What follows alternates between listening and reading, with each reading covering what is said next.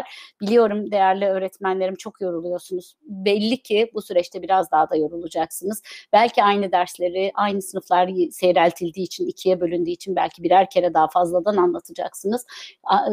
Fazladan bu dersleri yapacaksınız. Çalışma saatlerinizi öngöremiyorum bile. Gücüm gücünüz olsun değerli e, hocalarım ama bu bizim için önemli bir şeydi. Türkiye için önemli bir şeydi.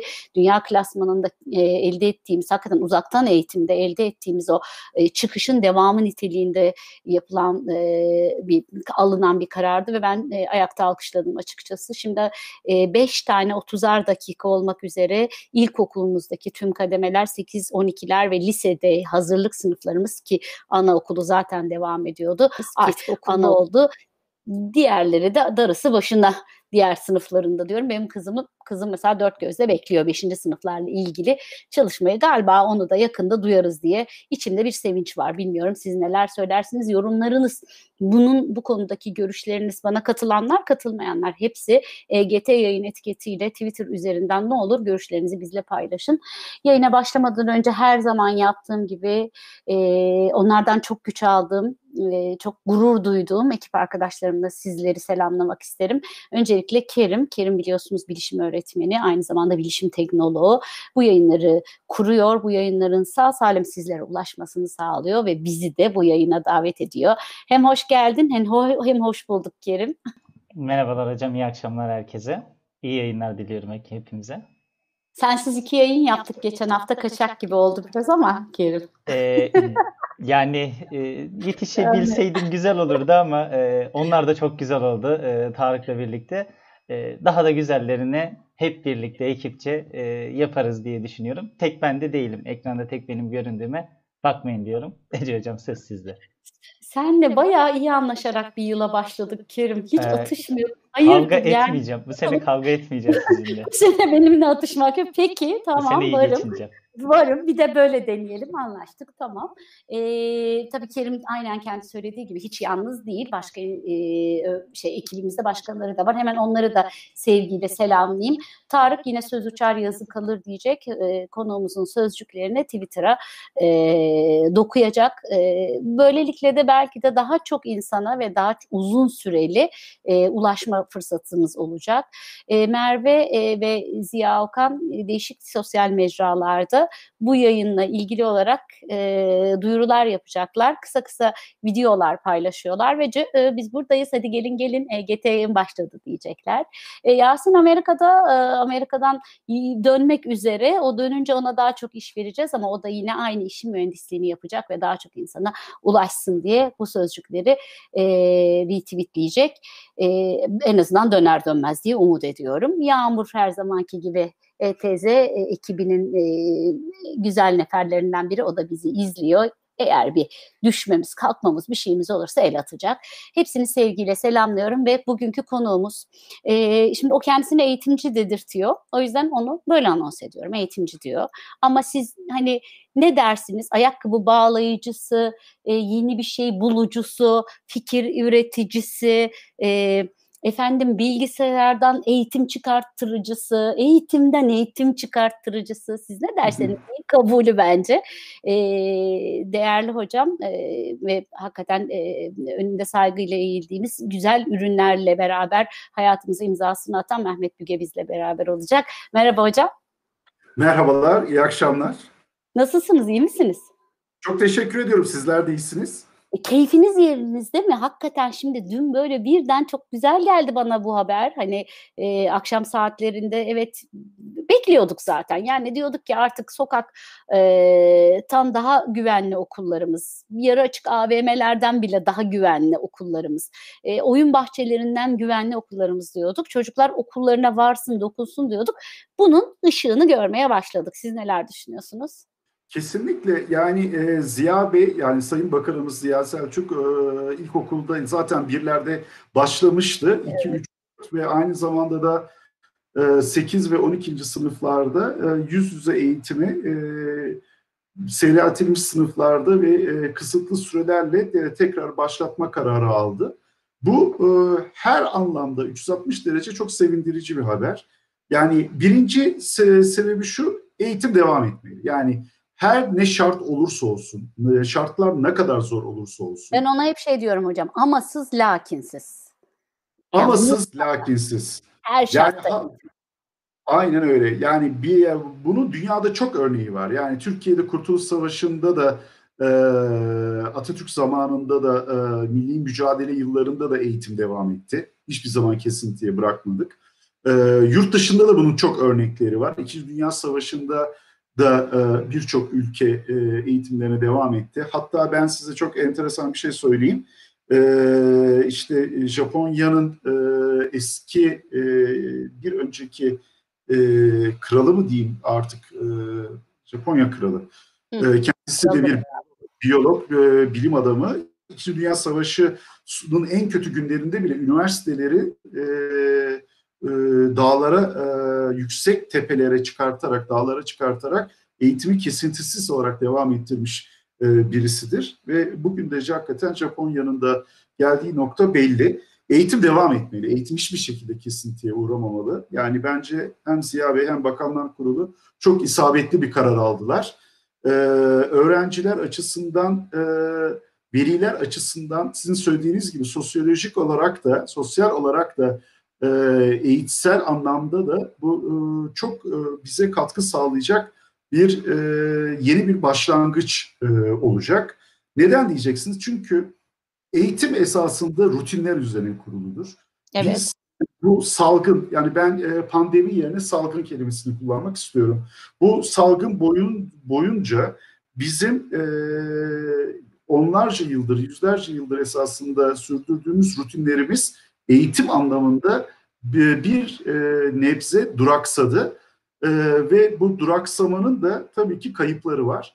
E, fakat tekrar bu rutinlerin başlaması, öğrencilerin tekrar okullara dönmesi, onların tekrar gelişimlerini sürdürebilecekleri, merak ettikleri konuları öğrenebilecekleri, sormak istedikleri sorulara cevap bulabilecekleri, e, yüz yüze eğitimlerin başlaması hepimizi çok sevindirdi. Ben inanılmaz keyif aldım ve e, bekliyorum ki bekliyorum ki önümüzdeki 3-5 hafta içerisinde diğer sınıfların da e, peyderpey açılması kolay bir süreç değil. E, çünkü ha, e, bu salgının e, yönetilmesiyle alakalı çok ciddi kural silsileleri, kurallar var. Bu kurallara e, okulların, okul yöneticilerin, öğretmenlerin, okul çalışanlarının, her kademedeki e, insanın ve özellikle ailelerin bunu çok riayet etmesi gerekiyor. E, mutlaka aksamalar olacak. Yani belki kötü haberler de alacağız. Ama e, biz bunların üstesinden geleceğiz. Bu yola devam edeceğiz. Kesinlikle durmayacağız. Peki şimdi biraz konuya da e, bağlayalım isterseniz hani bu mevcut durumu, sevindirici dediğimiz durumu ama biz de bir yandan da şöyle bir başlık seçtik. Hatta kimin sözü diye de kendi aramızda da çok tartıştık biliyorsunuz ama hal, halklara mal olmuş, insanlara mal olmuş, kimin olduğu çok yani bu anlamda e, kimin olduğundan çok daha büyük bir öneme sahip olmuş cümlelerden bir tanesi alıntı olarak tırnak işaretiyle zaten vermiştik e, mesajımızı da öğrenilenler unutulduktan sonra geriye kalanlar eğitimdir dediniz. Bu e, cümleyi de seçerken e, bunun üzerine birkaç yayın yapılır diye düşündüm açıkçası ben. Hakikaten şimdi bir yandan öğrenme ilişkisini e, konuşmak lazım Mehmet Hocam. Neyi öğreniyoruz? Neden öğreniyoruz? Bu öğrendiğimiz şeyleri nerede kullanıyoruz? Ve okullar ya da e, eğitim düzenekleri, eğitime ait düzenekler bu öğrenme ilişkimizi, öğrenme e, durumumuzu nasıl etkiliyor sizce? Nereden başlayalım? Ee, çok e, şuradan başlayalım. Yani biz e, neden e, eğitim alıyoruz? Yani neden? eğitim çok e, klasik e, tanımları vardır hani eğitimin, öğrenmenin, öğretmenin. Ama ben çok basit bir e, tanım getirmek istiyorum öncelikli olarak eğitime. Eğitim bir birikimdir. E, ve yani insanlar e, hangi konuda e, var olmak istiyorlarsa, ilerlemek istiyorlarsa, üretmek istiyorlarsa kendi birikimleriyle bunu üretebilirler, var olabilirler. Dolayısıyla biz eğitimden, benim eğitimden anladığım ve inanıyorum ki birçok e, eğitimcinin de eğitimden anladığı yani bu birikimi biz en doğru şekilde öğrencilere nasıl kazandırabiliriz e, sorusudur. Şimdi bu birikimi tanımlamak e, için bence başlangıç noktası yani bu öğrenciler ne zaman iş piyasasına atılacaklar, girecekler, bir meslek sahibi olacaklar. E, 2000 ya şu anda 2020 yılındayız. Yani 2030'da, 2040'da. Evet. Acaba buradaki kritik soru şu. 2030'daki iş piyasasının e, ihtiyaç duyduğu çalışan profili nedir? Bu çalışanları, bu profilin e, edinmesi gereken sahip olması gereken bilgi ve beceri setleri nelerdir? Peki burada bir şey sorabilir miyim? Konuşmanın akışını değiştireceğim ama bence evet. bu soruyu da sormalıyız. Peki. Yine yine e, endüstri devriminin bakış açısıyla bakmıyor muyuz bunu söylerken? Yani yine şöyle piyasanın ihtiyacı olan ben ben de bu lafı çok kullanıyorum. Daha doğrusu bu laf zaten kullanıyoruz. Aklı olan herkes de bunu söyler. Yani der ki 20 yıl 30 yıl sonra piyasaların ihtiyacı olan gençleri bugün yetiştiriyor muyuz? İşte ona adına ne derseniz deyin o becerileri kazandırıyor muyuz? Ama bu bakış zaten 19. yüzyılında bakışıydı. Yani işte bu sanayi devrimiyle beraber oluşan bu sınıfların yani bu ve biz bunu bugün eleştiriyoruz eleştiriyoruz. Öğrenmeyle bağı kopuk diyoruz. Çünkü neden sonuç ilişkisini fayda temelli yani iş piyasasının fayda temelli e, okursak, iş piyasasına fayda temelli okursak bu çocuğun öğrenme, bir çocuğun öğrenmeye ihtiyacı olan o merakı es geçmiş oluyoruz mu acaba diye de kendi kendime düşünüyorum. Yani burada biz bunu söylerken hata mı ediyoruz sizce acaba? Ya da ben bazen sorguluyorum olur mu? Çok çok güzel bir tespitte bulundunuz. Yani ben teşekkür ediyorum. Merak konusu çok kıymetli. Ee, şimdi meraktan başlayarak e, izin verirseniz sorunuza ben e, cevap vermeye çalışayım. Yani e, öğrenmenin en yani öğrenmenin e, en büyük güdüleyicisi merak. Yani öğrenciler tabii ki merak e, edecekler ki e, bu beşekkatli süreci bir keyif e, sürecine e, dönüştürecekler ve orada e, kendilerini gerçekleştirecekler. Yani biz e, şimdi sanayi devrimi, endüstri devrimi e, o dönemki imkanlarla bu dönemki imkanlar arasında hem benzerlikler var hem farklılıklar var. O günkü e, yani öğrenme bireyseldir. Sanayi devriminde biz ne yaptık? Esasında farklı e, ya sanayi devrimi Bravo. öncesinde gelerek evet. Biz ne yaptık? İşte dört duvar arasında sınıflar oluşturduk ve bir öğretmen çok öğrenci e, bir yani bire çok bir e, iletişim kanalıyla öğrencilere e, planlanmış e, tek içerik verildi. Tek tipte bir süreç ve bu sürece bağlı bir içerik e, e, veril, evet içerik verildi. Tabii ee, buradaki amaç işte neydi? 10 yıl sonrasının fabrikalarda çalışacak ve e, şey Tabii o çünkü profil oydu. Ha, içerik kitapçığı okuyabilecek, e, alet edevat kullanabilecek çocuğunu yetiştirmekte. Ya bugünkü eğitime de 20 yıl sonranın gencine, 10 yıl sonra sanayinin ihtiyacı olan genci yetiştirmek olarak bakarsak aynı hataya mı düşüyoruz işte? Tabii ki aynı hatayı düşeriz ama yani bugün daha şanslıyız. Yani bu hatayı düşebiliriz, düşmeyebiliriz. Yani bu bizim elimizde. Ee, yani e, o kadar da esasında şey e, çırılçıplak değiliz. Yani zor durumda değiliz. Neden? Çünkü teknoloji çok gelişti. Artık biz öğrencilerin e, e, bireysel anlamda öğrenme ihtiyaçlarını tespit edebiliyoruz. Bunlara dönük e, öğrenme süreçleri ve bunlara e, bu süreçlere bağlı kişiselleştirilmiş öğrenme içerikleri sunabiliyoruz. Zaten burada eğitim ve öğretim arasındaki farkı işte bu noktada doğru tanımlamak gerekir. Ee, ki yani eğitimi bir birikim olarak tanımladık ama eğitim süreci olarak yani olaya bakarsak eğitim süreci nedir? Esasında sizi yani iki tane mevzumuz var. Bunlardan bir tanesi kat edeceğiniz bir yol haritanızın olması gerekir. Ki bu bir eğitim sürecidir. Anaokulundan üniversiteye ve iş piyasasına kadar zaten öğrenme hayat boyu e, süren bir olgu. Bu e, yol haritasını sizin kendinize nasıl çizeceğiniz ve ikinci konu yani bunu eğitim süreci olarak bakıyoruz. İkinci konu da bu yolda nasıl yürüyeceksiniz? Bu da öğrenme yani öğretme öğrenme. Ee, ikisi farklı. Yani bunu çok iyi e, birbirinden ayrıştırmak gerekir. Yani e, kendi öğrenme ihtiyaçlarınız doğrultusunda yol haritanızı nasıl belirleyeceksiniz? Yani o imkanlara nasıl ulaşacaksınız ve o yolda nasıl yürüyeceksiniz? Evet. Düzgün bir şekilde, stilli bir şekilde, adaplı bir şekilde nasıl e, yürüyeceksiniz ve ondan sonra da kendi yolunuzu kendiniz nasıl bulacaksınız? İlk başta tabii ki biz eğitimde e, şimdi e, İngilizce'de e, e, terminolojide kullanılan bir e, kavram var. Scaffolding denilen. Scaffolding'in Türkçe karşılığı iskele.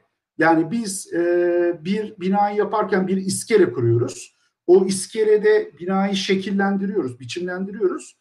Fakat o bina ortaya çıktıktan sonra da iskeleyi kaldırıyoruz. Esasında evet. eğitim de böyle bir şey. Yani biz e, bu e, öğrenenleri, öğrencileri nasıl bir formata, nasıl bir biçime e, ulaştırmak istiyorsak ama bu endüstri devrimi e, kalıplarıyla değil, e, bu öğrencilerin e, kişisel özellikleri, e, öğrenme ihtiyaçları e, ve e, kişisel profilleri doğrultusunda, kapasiteleri doğrultusunda onların nasıl biçimlenmesini arzu ediyorsak, e, o eğitim iskelesini onların etrafında e, örüntülüyoruz.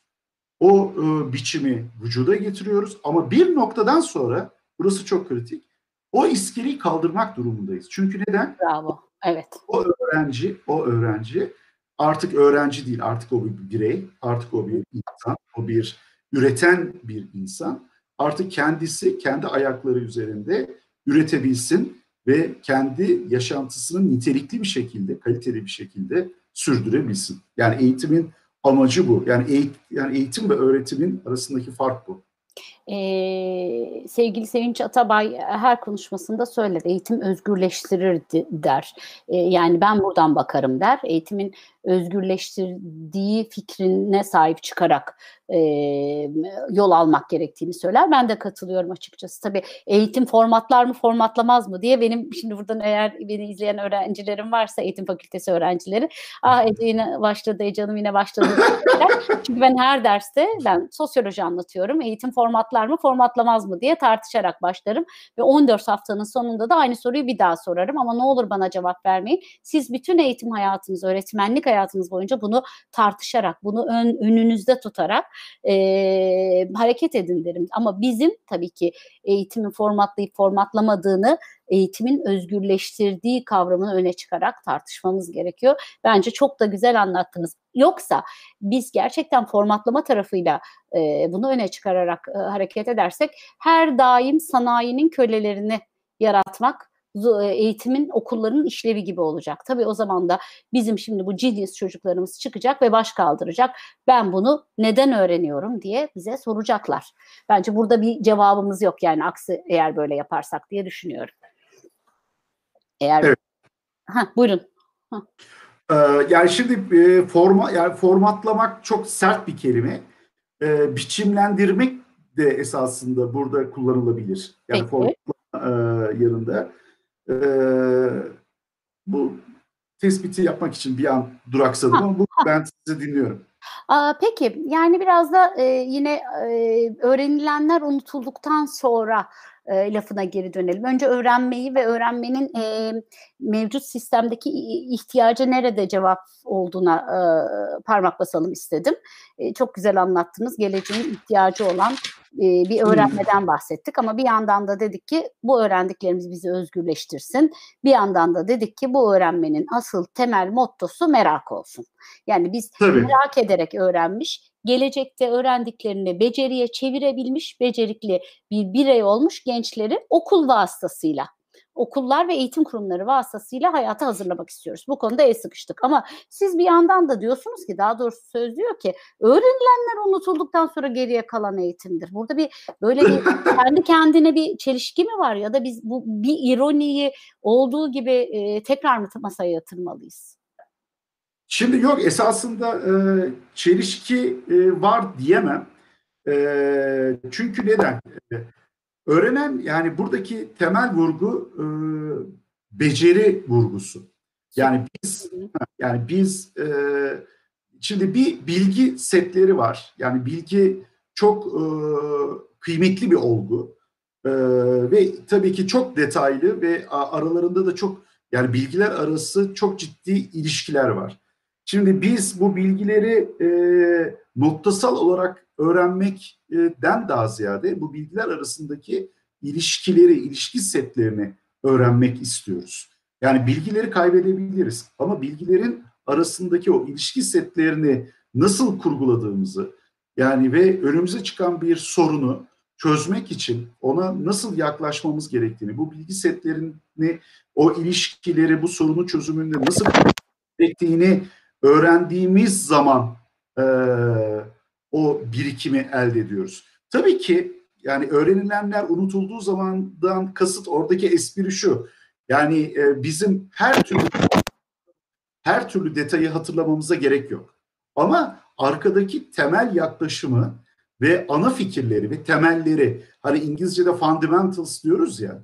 Yani bizim o temelleri doğru şekilde, doğru bir hiyerarşiyle, doğru bir ilişki setiyle edinmemiz ve onları işe koşmamız gerek. Öğrenme nasıl gerçekleşiyor? Öğrenme esasında e, bu bilgileri işe koşarak, üreterek bir şeyi e, yaşayarak gerçekleşiyor. Şimdi bizim e, buradaki amacımız öğrenen yani bilgileri böyle ezberci şekilde e, almak değil, onları işe koşabilecek bir birikime e, doğru kanalize etmek olmalı. E, buradaki bu sözdeki esasında temel fikir bence bu. Evet, süper. Peki şimdi bunu anladığımızda yani bu konuda aynı yüzde yüz aynı fikirdeyim. Zaten biliyorsunuz olmasa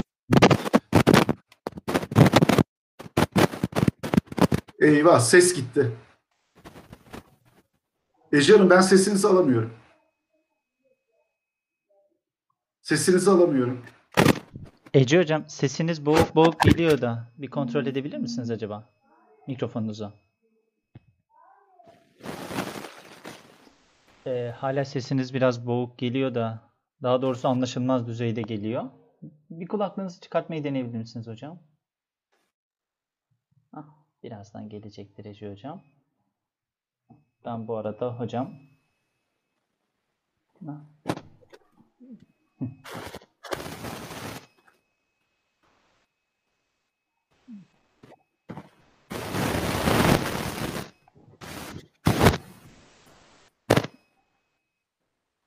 Ece Hocam şu an sesiniz hala tam olarak gelmiyor. Şimdi geliyor mu? Geliyor. Şu, an, şu anda geliyor hocam. Tamam şu anda geldi. Tamam. Kulaklıkla ilgili bir sorunum var büyük ihtimalle benim. E, birkaç yayındır yapıyor çünkü bu. Aynen kulaklık e, şey Siri'ye takılıyor. Sürekli Siri bana cevap vermeye çalışıyor. Sizden Siri benimle konuşmak istiyor. Teknoloji bazen bizi yüzüstü bırakabiliyor bazen bizle oynuyor. E, hemen oradan e, aynı yerden devam edelim. Öyle bir durumda da hiç çıkıyorum, geri geliyorum. Benim ya Tarık ya Kerim devam ediyorlar aynı aynen kaldığım yerden. Peki e, eğitimin e, biz geleceğini konuşsak. Hani bu, bugünün e, çocukları e, artık böyle bir şekilde devam edecekler de e, geleceğin eğitim biçimleri, eğitim öğretim şekilleri nasıl olmalı desem size. Bu konuda bize neler söyler Mehmet Büge? Şimdi geleceğin eğitim sistemi tabii ki e, üretme e, temelli olacak. Yani üreterek, e, yaşayarak öğrenme e, temelli olacağını ben inanıyorum. Yani şu anda e, bir e, dar boğaz yaşıyoruz e, eğitimde. Yani şu andaki dar boğazla e, dar, dar boğazı tanımlayıp ondan sonra belki gelecekteki eğitimi tanımlamak daha isabetli olabilir. E, biliyorsunuz biz e, öğre, e, sınav temelli bir eğitim sistemi e, yaşıyoruz şu anda. Kesinlikle. Çünkü neden? Yani öğrencilerin bir üst öğretim kurumuna geçi, geçebilmeleri için e, iki tane e, baraj sınavımız var. Bunlardan bir tanesi 8. sınıfta uyguladığımız e, lise geçiş sınavı. Ee, ve e, diğeri de 12. sınıfta üniversiteye girişteki e, yüksek öğretim kurumları sınavı e, YKS. E, evet. Belki de şimdi açılımı da yanlış söylemiş olabilirim. Tamam. Gayet doğrusunuz. Gayet şimdi. Doğru mu? Doğru mu? Doğru mu söyledim? Ama Peki. her an değişebilir tabii. Biz bu yayını yaparken S olan bambaşka bir şey çıkabilir yani. Eyvallah. Ee, ve yani buradaki en büyük e, sıkıntımız da şu. Yani öğrenciler e, e, hayatta başarılı olabilmek için değil, bu sınavlarda başarılı olabilmek için e, büyük çaba sarf ediyorlar. Yani ben bir konuda çok üzüntülüyüm. Çünkü 8. sınıfta yani e, ki çok kritik lisenin e, hazırlık sınıfıdır 8. E, ve e, o sınavda e, tamamen sınava o yılda sınava dönük bir hazırlık. E, üniversite ön, sınavı öncesinde de 11 ve 12. sınıfta da yine sınava dönük bir e, tempolu e, çalışma süreci yaşıyoruz. Ve üniversiteye e, öğrenciler geldikleri zaman birinci sınıfta ne oluyor biliyor musunuz Ece Hocam? Hı hı. Ee, öğrenciler artık diyorlar ki yani biz büyük bir mücadeleden çıktık. Ben bu bölümü kazandım. Artık üniversite birinci sınıfta ben özgürlüğümü ilan edeceğim, hayatımı yaşayacağım. Çünkü evet. çok sıkılı bir süreç yaşamıştı.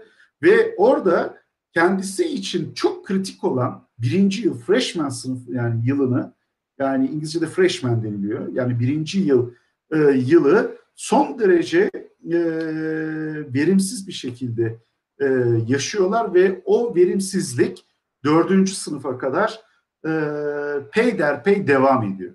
Halbuki biz e, eğitim süreci içerisinde öğrencileri e, ulu yani bir üst öğretime geçiş sınavlarına değil de bir üst öğretim e, kademesinde başarılı olmaya dönük yetiştirsek o zaman olay bambaşka seyre gidecek. Bir üst kademede başarılı olmak ya da bir üst kademede e, e, nasıl yapmak lazım? Bir üst kademede e, daha fazla üretken olmak belki değil mi? Yani olduğu gibi paradigmasal bir değişiklikten bahsediyoruz aslında. Tabii çünkü neden? Yani eğitim kendini gerçekleştirmektir. Yani eğer siz kendinizi bu süreç içerisinde gerçekleştiremeden mezun olursanız o zaman çıktığınızda e, çırılçıplak durumdasınız. Evet. Yani kendi ayakları üzerinde duramayan, kendini doğru ifade edemeyen e, ve e, girdiği işte de e, alaylı şekilde işi öğrenen pozisyonuna geliyorsunuz.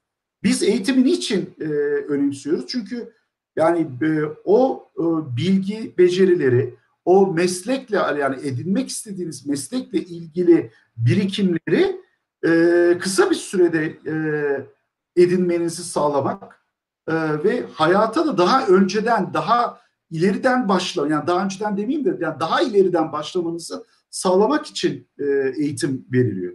Yani bir e, tabii ki bir insan, yani belki bu çok iddialı bir söz olacak ama e, bir mesleği alaylı olarak da öğrenebilir. Yani 4 yılda öğrenmez de 10 yılda öğrenir, 15 yılda kendi çabalarıyla da öğrenebilir. Evet. Ama biz bunu... Kendi hızıyla öğrenebilir böylelikle de değil mi? Tabii kendi hızıyla öğrenebilir. Eğer doğru bir usta çırak ilişkisi içerisindeyse de öğrenebilir. Doğru ortamlardaysa da öğrenebilir. Yani işbaşı öğrenme diyoruz buna. Evet. Ama ama yani üniversitenin esprisi ya da eğitimin yani K12 artı yüksek öğretimin esprisi yani tarihsel bilginin yüzlerce yıldır birikmiş olan bilginin ve beraberindeki tecrübenin e, öğrencilere e, çok planlı programlı bir şekilde aktarılması, edindirilmesi. Amaç bu. Evet. Ama eğer e, bütün dikkatimizi biz e, sınavlara verirsek o zaman e, amacımızdan kopuyoruz. Şimdi sizin sorunuz şuydu. Dediniz ki yani önümüzdeki e, dönem e, ya da yıllardaki yani bu eğitim paradigması nasıl değişmeli ki değil mi? Tabii. Yani bir daha e, nitelikli, daha yetkin e, bireyler yetiştirelim ve yani bu bireyler e, iş piyasasına çıktıkları zaman gerçekten yenilikçi fikirler, yenilikçi ürünler. Yani ben biraz da anla, sizden ne anladığımı ifade etmek istiyorum.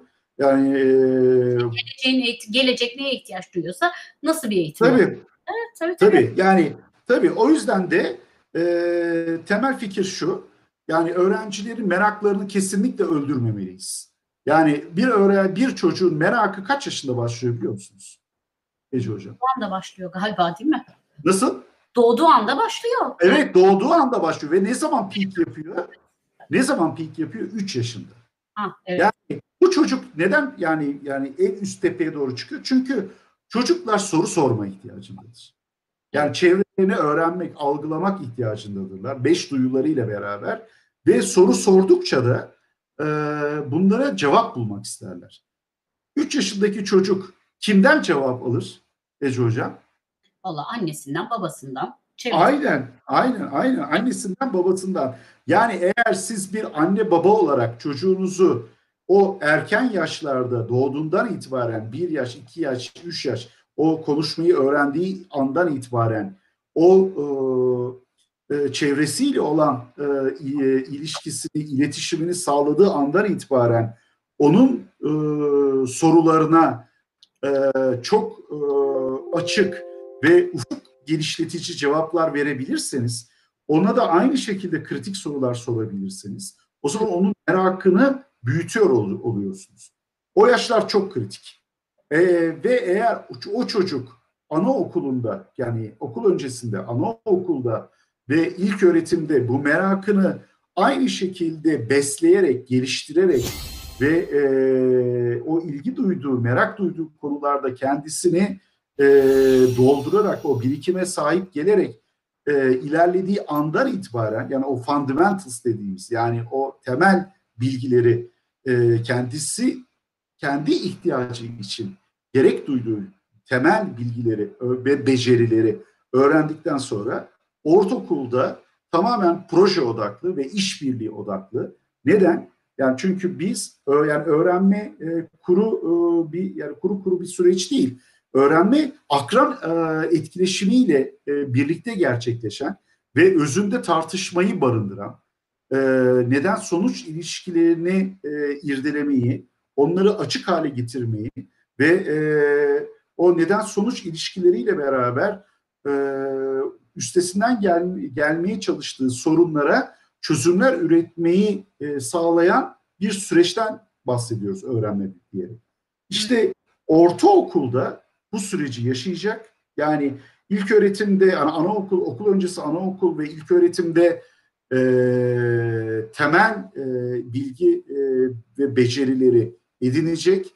Berakını orada e, devam ettirecek ama e, ortaokula geldikten sonra hatta ilkokuldan başlayarak ortaokulda tamamen proje odaklı ve e, işbirliği e, odaklı bir e, süreçle e, kendi e, kariyer alan kariyer planına dönük alanları tanıyabileceği e, bölgeleri, alanları orada tanıyacak ve 8 yani 7'de 8'de 3 aşağı 5 yukarı bu benim fikrim. Yani katılmayan olanlar da olacaktır. Ama artık hangi kulvarda ilerleyeceğini üç aşağı beş yukarı sezinliyor olmalı olacak. Yani o da nedir? Yani acaba e, tıp yani sağlık alanında mı ilerleyecek? Yoksa sosyal bilimlerde mi ilerleyecek? Yoksa fen bilimleri alanlarında mı ilerleyecek? İlgisi, merakını artık burada kendisini e, keşfetmiş, e, kendi temel birikimlerini edinmiş ama lisede de üniversite öncesinde, üniversite başarı, üniversite sınavı değil, üniversite e, başarısını e, destekleyecek olan daha derinleşebileceği, e, kendini özelleştirebileceği bir sürece girmesi ve ondan sonra da üniversitede de o mesleğin prensiplerini, temel ilkelerini edinebileceği bir sürece girmesi gerekir. Yani ben önümüzdeki dönem eğitim süreçlerinin bu şekilde evrilmesi gerektiğine inanıyorum. Evrileceğine de inanıyorum. Evet. Ha, onu da soracaktım. Bu bizim yapmamız gerekenler diyorsunuz. Umudunuz var mı diyecektim. Umudum da var diyorsunuz. Evrileceğine de inanıyorum diyorsunuz. Evet burada bir şey söylemek istiyorum. Yani isim vererek konuşacağım. Buyurun. Ee, Milli Eğitim Bakanımız e, Ziya Selçuk bu konuda e, yani ben kendi, siz de kendisini iyi tanıyorsunuz. Ben de kendisini iyi tanıyorum. Bu konuda çok hassas. Bu konuda çok yani ben kendisine güveniyorum. Evet. Samimi söylüyorum. Yani kendisine inanıyorum da, güveniyorum da. Çünkü bu konuda gerçekten donanımlı ee, ve bu e, konunun 360 derece her bir bileşeninin e, ne anlama geldiğini, bu, bu e, bileşenlere nasıl ulaşılması gerektiğini, bunun önündeki engellerin ne olduğunu, bariyerlerin ne olduğunu kendisi çok çok iyi biliyor. Madden de biliyor, manen de biliyor. Ee, eğer e, eğer e, gücü yeterse yani e, ve bu e, bakanlığı e, devam ederse bu işin peşini bırakmayacağını ben kendisini biliyorum. Ama bildiğim bir şey de var. Yani e, işte önümüzdeki seçimler bin gün sonra yaklaşık bin gün sonra e, seçimler olacak. Yani yani iki buçuk yılımız e, ya da iki üç yılımız kaldı. Yani bin günü attım. E, ve bir şekilde tabii ki yeni seçimler olacak, yeni hükümetler gelecek. Belki başka bir eğitim bakanı gelecek, başka bir hükümet gelecek.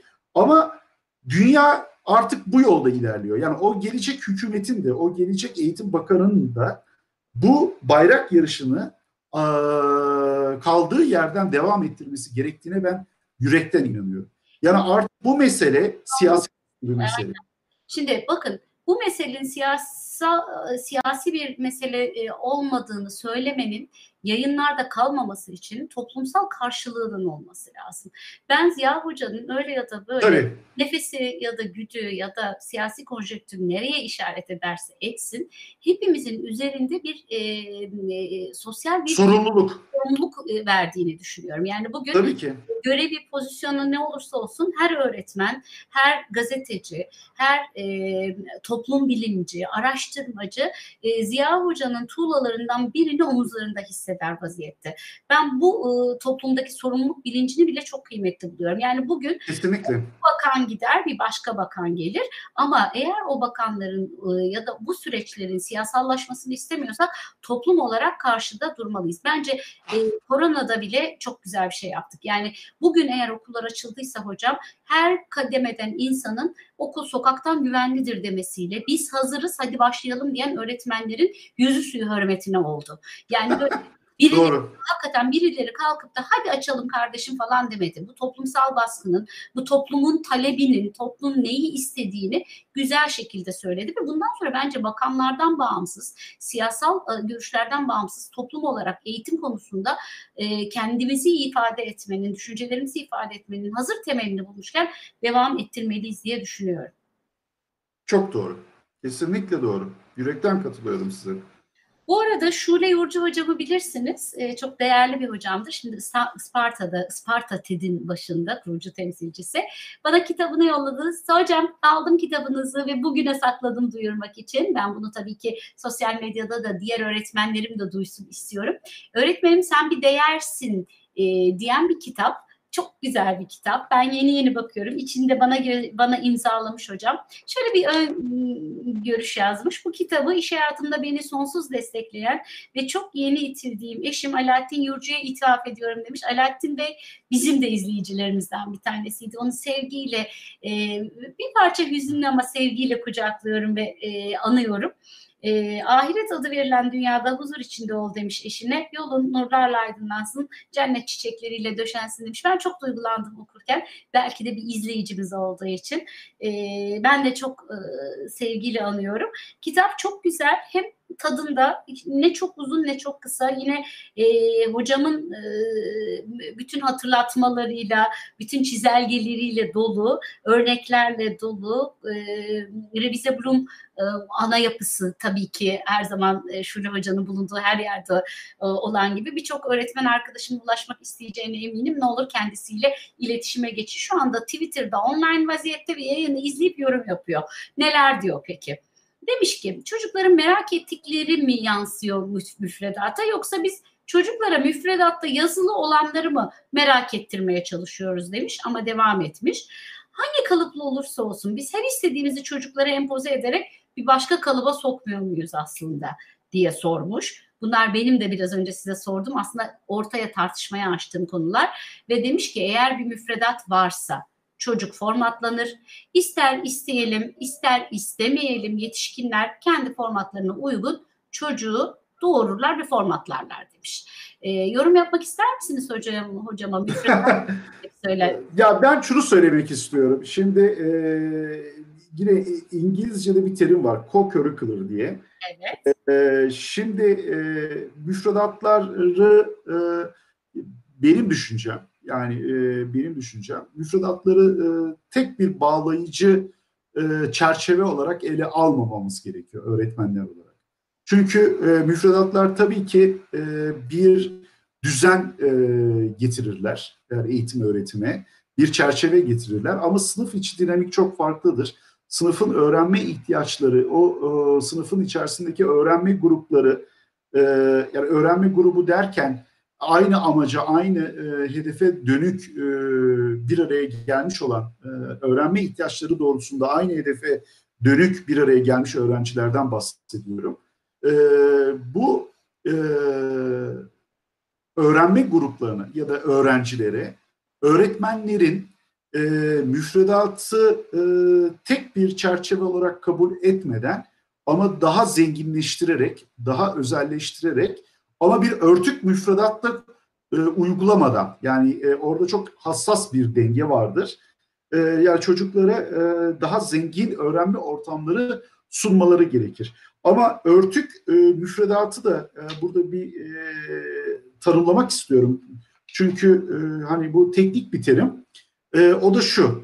E, yani bir örnek vereceğim. Yani diyelim ki e, işte e, fizik dersinizde fizik dersindesiniz ve e, işte gökyüzünün neden mavi olduğuyla alakalı bir e, konu işliyorsunuz. İşte ışığın yansımasından dolayı, e, işte kırılma indislerinden dolayı işte gökyüzünün e, farklı e, güneş açılarıyla farklı renklerde neden olduğunu açıklıyorsunuz. Yani böyle de bir konu var. Ama eğer siz derseniz ki işte bakın şu Tanrı'nın hikmetini işte bizim göz zevkimiz için bize işte bu gökyüzünü de mavi yapmış e, niye kırmızı yapmamış gibi bir hani soru sorarsanız bu amacından çıkmış örtük bir müfredata girer. Bunu söylemiyorum. Yani örtük müfredata girmeden ama bir co-curricular yani bir e, yan müfredat e, da demeyeyim ama yani e, tam Türkçesini şu anda çıkartamadım. Öğrencilerin öğrenme ihtiyaçlarına dönük işlenik mi denir? Yani hani ona onun ihtiyaçlarına dönük evet. Evet, onun ihtiyaçlarına dönük daha zengin öğrenme ortamları sunmak öğretmenlerin esasında en asli görevlerindendir. Ve bu da şurada çok kıymetli. Mesela ben size sormak istiyorum e, Ece Hocam. Yani sizi hayatta en çok etkileyen öğretmeniniz kimdi hatırlıyor musunuz? Çok net hatırlıyorum tabii. Benim kimdi? e, en yakın tarihli mi en uzak tarihli mi? Hangisi en sizi etkilemişse? Valla en çok beni Ziya öğretmenim etkiledi. Yani o, o bir gerçek. Kim? Ziya öğretmenim. Harikasınız tabii ki. Çok etkili. Tabii ki. Neden? Kaç olmasının hiç önemli. Çünkü doğru bildiğim şeylerin yanlış olduğunu bana gösterdi. Yanlış olabilme ihtimalini gösterdi ve sorgulamaya çok alışık bir beynim olduğunu zannederken aslında bazı şeyleri hiç sorgulamadığımı fark ettirdi bana. Harikasınız. Yani size dokunmuş esasında değil mi? Tabii tabii. tabii. Yani, yani öğretmen yani onu söylemek istiyorum. Yani öğretmen yani öğrencisine dokunur ve yani onu gerçekten e, bir e, harekete geçirir, onu e, yönlendirir, ona bir enerji verir ve o enerji açığa çık. Yani oradaki potansiyel enerji, kinetik enerjiye çeviren e, ama nitelikli şekilde çeviren yani usta bir öğreticidir esasında öğretmen. E, öğretmenlere bu konuda çok çok iş düşüyor. E, o yüzden de öğretmenlerin profesyonel e, gelişimlerine e, çok çok da e, önem vermeliyiz. Bu cümleyi son dakika kurdum. Harikasınız. Burada şeydi ama böyle buyurun. Zeki arkadaşımın çok güzel bir sorusu var. Şimdi onunla birleştireyim. Öğretmen eğer eğitim hayatında bu kadar muktedirse yani öğretmen aslında eğitimin öğrencisinin kralıysa e, her şeyin hakimi ise hep deriz ya sınıfının kapısını kapattığın zaman orası senin alanındır derdik ya eskiden pandemi salgın öncesinde. Eğer öğretmen böyleyse biz hala neden bir bakan ya da işte ne bileyim hala ne acıdır ki şunu diyoruz bakanın nefesi yeterse işte seçimler bize ne gösterirse yeni bakan gelirse aman efendim o da böyle olsun diyoruz. Sorgular biçiminde Zeki arkadaşım da demiş ki eğitimde mehdiyet inancı yani bu gel bir kurtarıcının gelmesi inancı beklentisi ne zaman biter sizce diye sormuş. Ee, bunun da sosyolojik bir temeli mi var acaba ya da bütün dünyada böyle mi sizce? Ya bu esasında toplumun kültürüyle alakalı. Yani e, yani biz e, şimdi teslimiyetçi bir toplum muyuz yoksa hakikaten düşünen, sorgulayan bir toplum muyuz? E, eğer e, teslimiyetçi bir e, toplumsak, yani bunu hipotetik konuşuyorum, o zaman tabii ki bir kurtarıcı beklentisi içerisinde oluruz. Ama eğer hakikaten sorgulayan, e, üreten e, bir e, kültüre sahipsek, o zaman bu kurtarıcıya ihtiyacımız yok. Zaten biz e, toplum olarak e, bu işi sorgular, e, araştırır ve doğru yolu buluruz. Evet. Ali Cenab bu yönde. Müfredatı ülkenin çocuklarının beklentisi şekillendirmeli demiş. Hani ben biraz önce sordum ya geleceğin e, sanayisinin beklediğini yaratıyoruz. Aslında bu bir konflikt değil mi? Kendi kendiyle çelişmiyor mu? Dedim. Ali Cenap hocam da böyle bir yorum yapmış. Ülkenin çocuklarının beklentisi şekillendirmeli ve müfredat güncellenmesi iş dünyasının talepleri göz önüne alarak belirlenmeli demiş. Yani şekillendiren... Aa, bir dakika ben burada bir, yani bir, bir, bir tespitte bulunmak istiyorum izin Buyurun. verirseniz. Buyurun. Şimdi e, tabii ki e, öğrenci e, yani öğrencilerin beklentileri e, çok kıymetli. Ama e, yani bir şu andaki e, te, dünyanın teknolojik olarak, bilim bilim olarak, e, felsefe olarak e, gittiği yolu e, tespit etmek öğrencilerin ötesinde bilim insanlarının bize yol göstermesi gereken istikametler. Ben size bir e, anımı paylaşmak istiyorum. Ben, ben izin verirseniz. Ben hayatımda üç kere Princeton yani, yani çok Amerika'ya gittim geldim.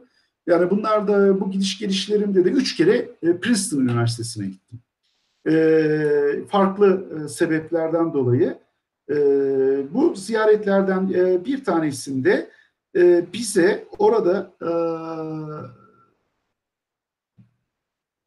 nükleer füzyon laboratuvarında çalışan bir Türk, çok üst düzey bir yönetici Princeton Üniversitesi'ni çok detaylı bir şekilde gezdirdi.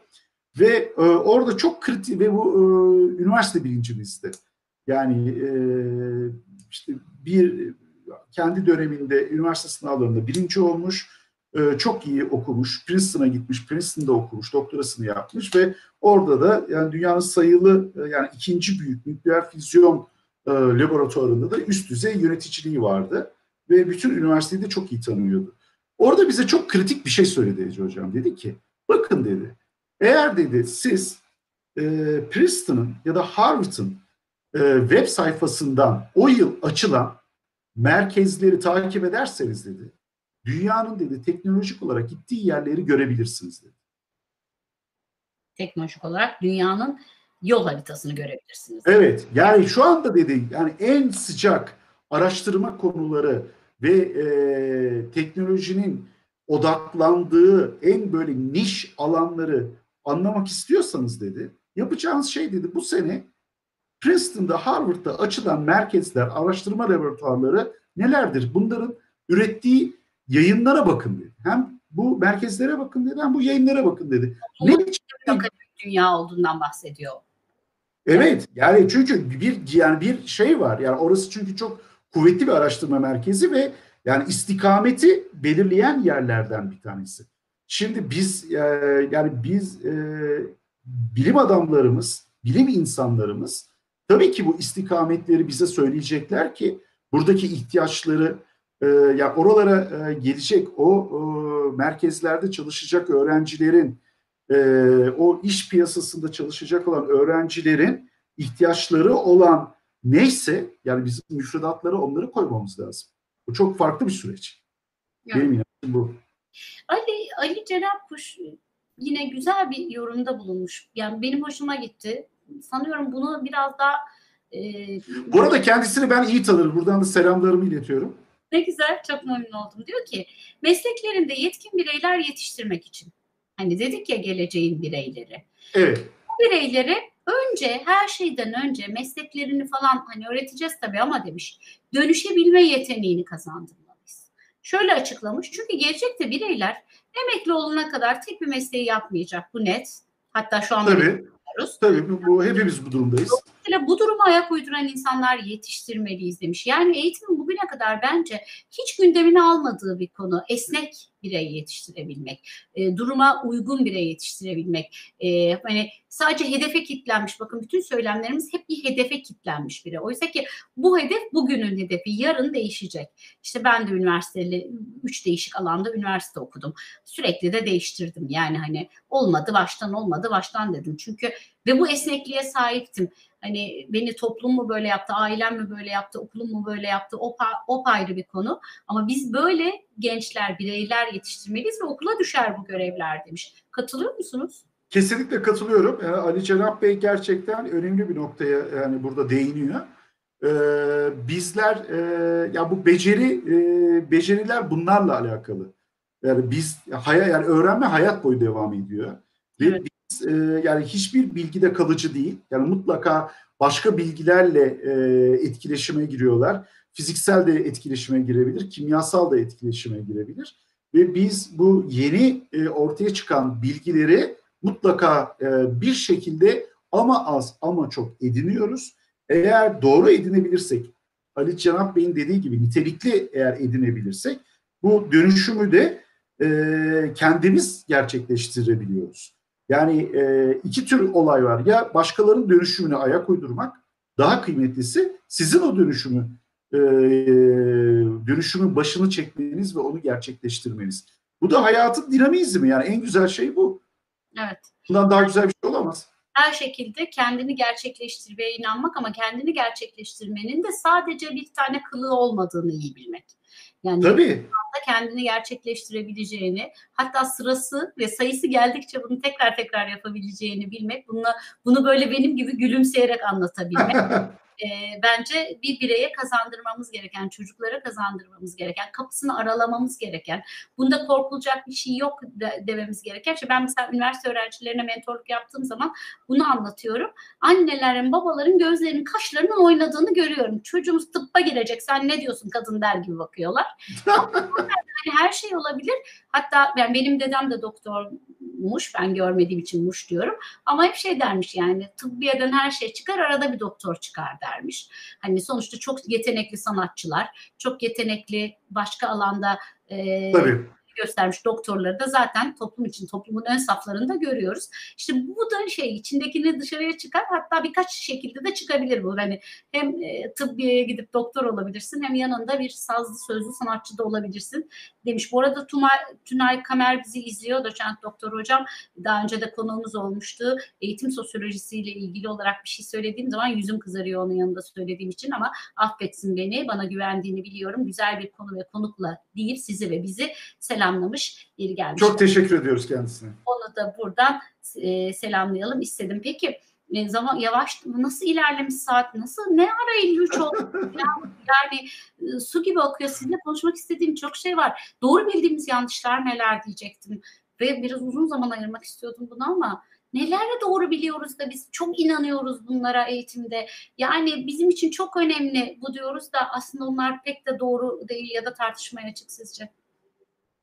Doğru bildiğimiz yanlışlar.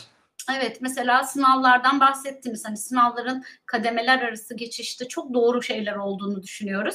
Ama diyor dediniz ki sadece bunlara kitlenmiş bir eğitim sisteminin gidişatı hayra alamet değil. Oysa ki hani hatta belki pizzaları falan rağmen yani bütün bu tarama testlerine rağmen geniş ölçekli tarama testlerine rağmen biz öğrenmeyi temele koymalıyız dediniz. Öğretmen eğitimleri belki bilmiyorum hani hep öğretmen eğitimlerinden dem vuruluyor.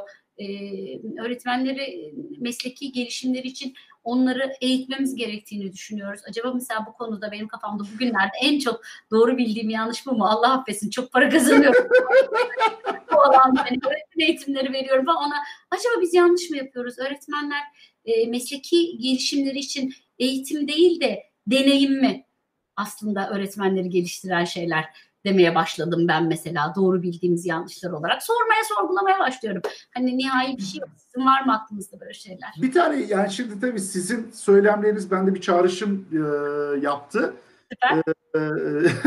Şimdi sevgili Mustafa Özcan işte MEF Üniversitesi Eğitim Fakültesi'nde e, benim de çok çok yakın dostum ve büyüğüm. Kendisinden ben çok şey öğreniyorum. Onun bir söylemi var öğretmen eğitimiyle alakalı. O diyor ki dedi ki bana ya da birçok sefer dedi ki yani kendisi de öğretmen eğitimlerinin seminerlerine çok sık Türkiye genelinde çok katılıyor. E, eğer dedi biz öğretmenin ayağına gidiyorsak öğretmenin ayağına gitmekten neyi e, belirtmek istiyor? Yani öğretmen e, bir kendi isteğiyle gelmemiş de ona bu eğitime katılması dayatılmış e, ve e, bu eğitime katıldığı zamanda da bir e, katı işte e, yoklama fişi var. O yoklama fişine de adını yaz, yazacak. İşte yazması istenmiş. O şekilde bir eğitime gidildiği zaman öğretmenlerin salonda e, bunu bir yere bağlayacağım. Yani salonda en arkaya kapıya yakın oturduklarını ve o yoklama fişini de e, doldurduktan sonra da olabildiğince evet oradan ayrılmak isteyi, istediklerini e, söyledi. Yani şimdi yani öğrenme doğal bir şey. Yani ihtiyaç duyacaksınız ki öğreneceksiniz. Bu öğretmenler için de geçerli. Eğer öğretmenler ihtiyaç hissetmiyorlarsa, şu ya da bu şekilde, maddi olarak hissetmiyorlarsa, manevi olarak hissetmiyorlarsa, e, böyle bir aklı yani kendi e, çalışma arkadaşlarıyla ilgili böyle bir motivasyonları yoksa, doğru bildiğiniz yanlışlardan da dem vurmak için söylüyorum. O zaman bu öğretmen eğitimleri gerçekten e, suya isim yazmak gibi oluyor. Mustafa Hoca diyor ki e, öğretmen diyor eğiticinin ya yani eğiticinin eğiticisine gelecek. O sizden talep edecek. Ya yani aynı şekilde öğret, öğrenci için de bu geçer. Yani siz yani öğrenci size soru sormaya başladığı zaman öğrenme öğretme süreci başlıyor. Tabii. Yani siz metazorik bir şekilde bir şeyi anlatmaya başladığınız zaman yani e, o ve içinde bir üretim odaklı bir konu yoksa o zaman öğrenci o sırada bambaşka kendi kafasında başka düşünceler içerisinde olduğu için sizi dinlemiyor, sınıfın düzenini bozuyor. Yani sınıf yönetimi aksıyor ee, ve orada o karşılıklı iletişim sağlanmıyor. Aynı şey öğretmenlerle yapılan çalışmalarda da söz konusu oluyor. Yani öğretmen ihtiyaç hissedecek, o eğitimi sizden talep edecek. Benim o şey, soracak istenmeden verilen tavsiye ukalalıktır derdi. Belki aynen. Öğretmenler aynen. Talep etmeden, ihtiyaç duymadan bizim onlara yaptıklarımız çok da belki üst perdeden ukalalık gibi. Tabii tabii. Yani şey çok kötü. Yani bir tane işte PowerPoint sunusu pataküte pataküte e, o PowerPoint sunusundan bir şeyleri aktarıyoruz ve bitiyor. Halbuki ne olması gerekir? Yani uygulama temelli olması gerekir. Yani öğretmen hani gerçekten bir problem hissedecek o problemi iyi tanımlayacak. Eğer bir problemi iyi tanımlayamazsınız çözüm üretemezsiniz. O iyi tanımladığı problemin cevabını arayacak. Onun için bir araya gelinecek ve o problem ve o probleme benzer diğer problemler e, o grupça tartışılacak. Çözüm yolları aranacak. Çözüm yolları aranırken eğer bir bilgi edinimi ihtiyacı varsa o bilgiler edinilecek ve o problemin çözümüne işe koşulacak. Ama bu çok meşakkatli ve zaman alıcı bir süreç. Ve bunu da e, şimdi Adnan Boyacı Bey, öğretmen eğitimi genel müdürü, sizin de yakından tanıdığınız kişi. Kendisi evet. değerli bir... oldu. Efendim? YT yayının konuğu da oldu. Evet evet kendisi de çok değerli bir bilim insanı aynı zamanda. Evet. O da tabii ki kendi yetkileri ve sınırlıkları içerisinde çalışıyor biliyorum. Ama yani öğretmenleri tabii bu bir e, aynı zamanda da bir maddi güç gerektiren bir konu. Yani çünkü insanları bir araya getirmek, onların e, öğrenme süreçlerini tasarlamak, bir soruna çözüm üretmelerini sağlamak e, bunlar kolay değil. Ama eğer yapılacaksa öğretmen eğitimi doğru yapılsın. Yani yanlış yapılan öğretmen yani sonuç alınmayacak öğretmen eğitimlerine ben karşıyım ve buna gerçekten üzülüyorum. Adnan Hoca mesela şöyle yapıyor. Diyor ki ben bir seçki sunuyorum. Yani ben çok geniş ölçekli her seferinde de genişletmeye çalışıyor. Hatta çok da fikir alıyor. Sektöre de soruyor, bizlere de medyaya da soruyor. Seçki alıyor ve geniş e, bir seçki sunuyor ve oradan öğretmenlerin talep etmesini hatta talep ederken yok yok satıyor yani bazı şeyleri, bazı eğitimleri. İşte o zaman da karşılığı oluyor. Yani istenmeden verilen tavsiye ya da işte eğitim ukalalık olmuyor. O zaman e, yönetmesi haline geliyor. Bu arada e, Şule Hocam demiş ki sevgili Ece sana ve e, ekibine minnettarım. Bizi düşündürtüyorsun, sorgulattırıyorsun. Farklı düşünen, farklı pencereden bakan sizin gibi eğitimcilerle buluşturuyorsun. Teşekkür ederim demiş. Hocam biz size sonsuz teşekkür ederiz. Sağ olun. E, zaman mekan tanımadan e, öğretmenimiz her yerde bizi takip eder. E, sadece kendisi bile takip etse, sadece bir kişi bile takip etse bu yayınları biz yapmaya devam edeceğiz. Çok teşekkür ediyorum e, sevgili Mehmet Hocam. Sizle telefon konuşmak zaten genelde bir saat sürüyordu hatırlarsınız değil mi? evet aynen öyle. Mesela siz beni aradığınızda ben e, çok uygun mekanda ve setupta olmak istiyorum ki en az bir saat konuşacağım çünkü ona göre uygun olsun istiyorum. E, çok. Aynı şekilde, aynı şekilde. sohbetlerden bugünkü de öyle oldu. E, çok e, ağzınıza sağlık. Birlikte daha düşünmeye devam edelim olur mu? Yani sosyal medya Kesinlikle. Tabii ki. arada bir e, Instagram üzerinden de yayın yapmaya devam edelim. E, var olun hocam sağ olun. Sağ olun, siz de öyle. Peki sevgili EGT yayın dostları, biz söz uçar yazı kalır dedik Twitter'a. Buradan elde ettiğimiz bazı görüşleri, düşünceleri paylaştık. Sizinkileri de sizin düşünceleriniz de daha çok insana ulaşsın diye retweetledik. Şimdi biz kapatırız yayını ama tartışmalarımız devam eder. Ee, Mehmet Hocam da e, Twitter'dan gördüklerine cevaplarını yazar soruların. Birkaç soru daha var hocam benim yayına aktaramadığım. Biz böyle daha tartışmaya, konuşmaya devam ederiz. Çünkü işimiz bu. işimiz sormak, sorgulamak, Şule Hoca'nın dediği gibi biraz tersten bakmak. En çok kullandığım cümlelere tersten bakarak yapıyorum bu işi. En çok sevdiğim, en çok bildiğim, en çok kendime güvendiğim alanları ya böyle değilse diyerek kendi kendime soruyorum. Kendi kendime sorarken de sizlerin de bana, bizi, bizim ekibimize eşlik etmesinden çok mutlu oluyorum. Efendim biz haftaya salı günü yine yeni bir konu ve konukla karşınızda olacağız. EGT yayın ekibi olarak hepinizi sevgiyle ve saygıyla selamlıyorum. Önce sağlık ancak her şartta amasız lakinsiz, tartışmasız, e, kendimize güvenerek, toplumsal bağlılığımıza, toplumun bilincine güvenerek, toplumumuz Zeki sormuş, onu da ayrıca tartışırız. Ama bu bilincimize güvenerek e, eğitim demeye yüksek sesle devam edeceğiz. Ben bütün okulların açılacağı o günü bekliyorum. Bayrak sallayacağım efendim. Görüşünceye kadar hoşça kalın, sağlıkla kalın.